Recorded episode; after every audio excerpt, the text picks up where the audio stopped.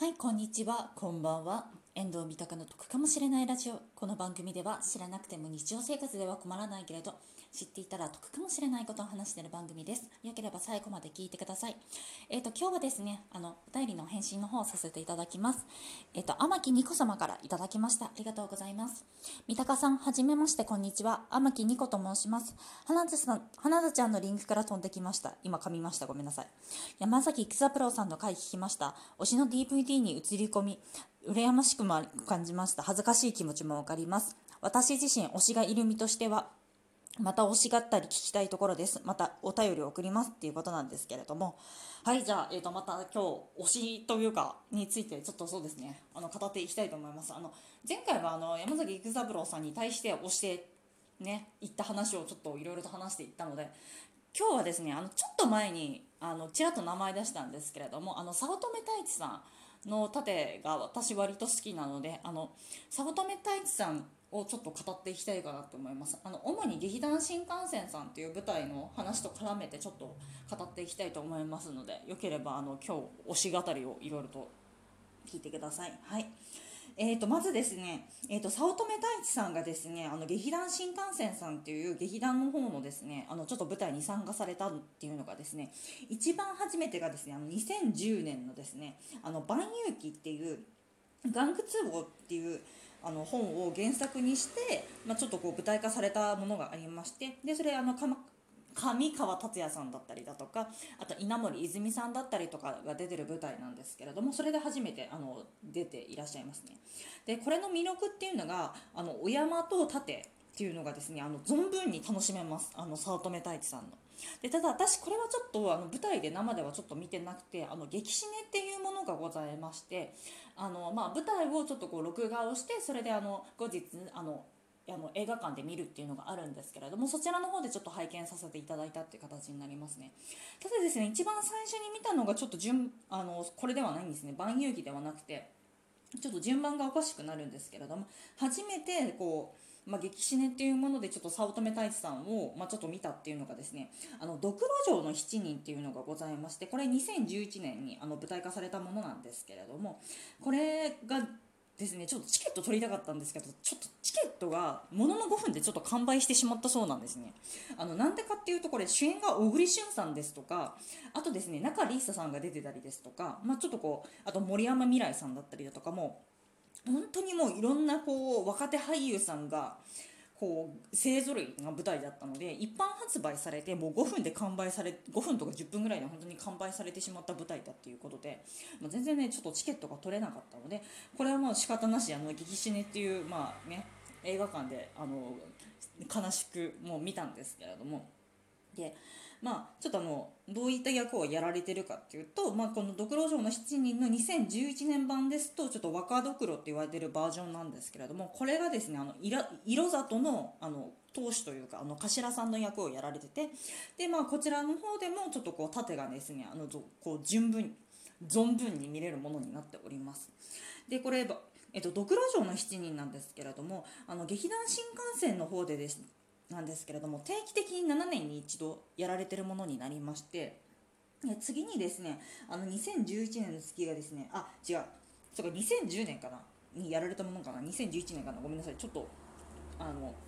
年数がちょっと危ういんですけれども次にやったのが2017年の方にですねあの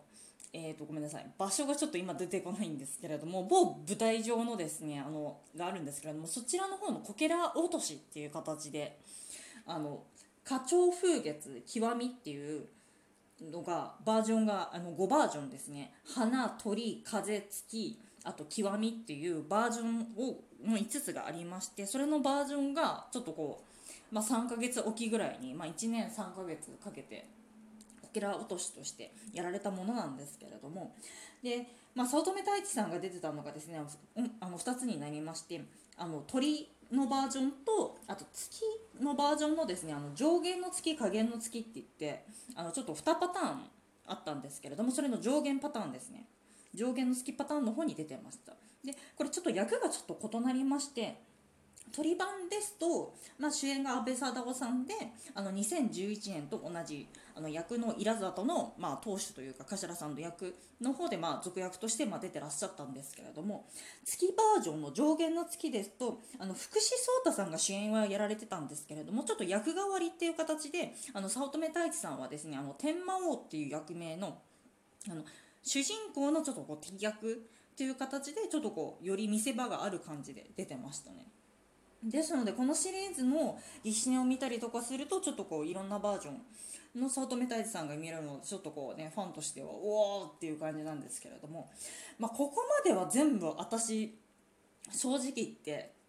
まあ、映画館とかで見る形でちょっとこう生で全然見れなかったなって思ってたんですけれどもやっとですね私2019年に生で見られることになりました。劇団新幹線さんの舞台で。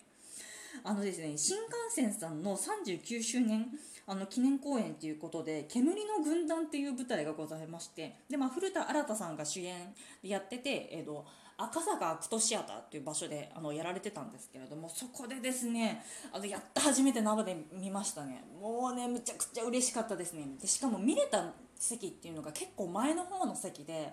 なんか4列目とか5列目とかっていう感じだったんですね。まあちょっと左端っていう形でちょっとこう見切り席っていう部分もあったんですけれどもまあいい席でしたね。もうね演者さんの汗とかもすごくね見れるような位置だったので。もうすごく一人で興奮してましたね。もう生でねあの早乙女太一を初めてと見た時のあの興奮感っていう感じですよね。もう夏に見に行ったんですけどもう一人でもテンション上がってました。でまあ、もちろんその後にあの激シネっていうものにももちろんなりましたので激シネっていう方ももうあのちゃんとこう堪能して、まあ、見には行ったりとかもしたんですけれども。っていう感じでまたねちょっとね生でね盾をね見に行きたいなっていう部分がありますねもうあのねあの人の盾はね本当にね動きが速いんですよもう。なんて言うんだろうもう動きを見に行きたいっていう感じですかねあの人のはい。でも他にもあの劇団新幹線さんの方であのね早乙女太一さんが出てるものとしては葵の乱っていうものがありましてでこれあの天海祐希さんですとか松山ケンイチさんが出てらっしゃるんですけれどもあのこちらがですねあの兄弟対決が見れます。あの早乙女太一さんと早乙女祐希さんがあの盾で対決するっていうところとかも見れますのでこちらも劇シネの方で見れますのであのぜひ見てみてください。あとですね、こちら、葵の乱なんですけれども、あの松山健一さんと、あと早乙女太一さんのあの役の関係性っていうのが、がですねなんかそのままあの2015年に「二頭」っていうあのドラマがあるんですけれどもあのワーワーでやってたの連続ドラマですね。5回ぐらいやってたものなのかな。でちょっと私有料会員ではないのでちょっと1話しか見てないんですけれどもあのそのですね、まあ、そちらの方も松山ケンイチさんとあの早乙女太一さんがあのこ、まあ